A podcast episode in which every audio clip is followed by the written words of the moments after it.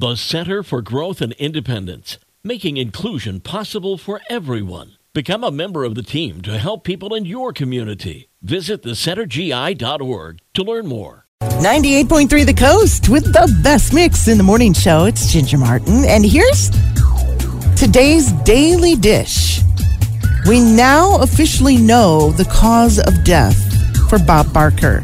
According to his death certificate, his official cause of death was listed as Alzheimer's disease. According to the death report, he was diagnosed with the disease a few years ago. No exact date was given, but 10 years ago, he did a PSA for PETA suggesting people go vegan to help prevent Alzheimer's disease. And because Bob had such a huge connection with PETA, they are now rallying to have a portion of Sunset Boulevard in Hollywood renamed as Bob Barker Boulevard. They are already working with Los Angeles City Council members to make it happen. And season 27 of The View premiered yesterday with without one of their top moderators, Whoopi Goldberg.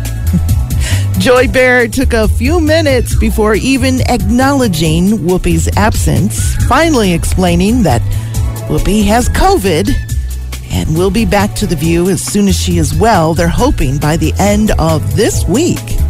And there's today's Daily Dish 98.3 The Coast.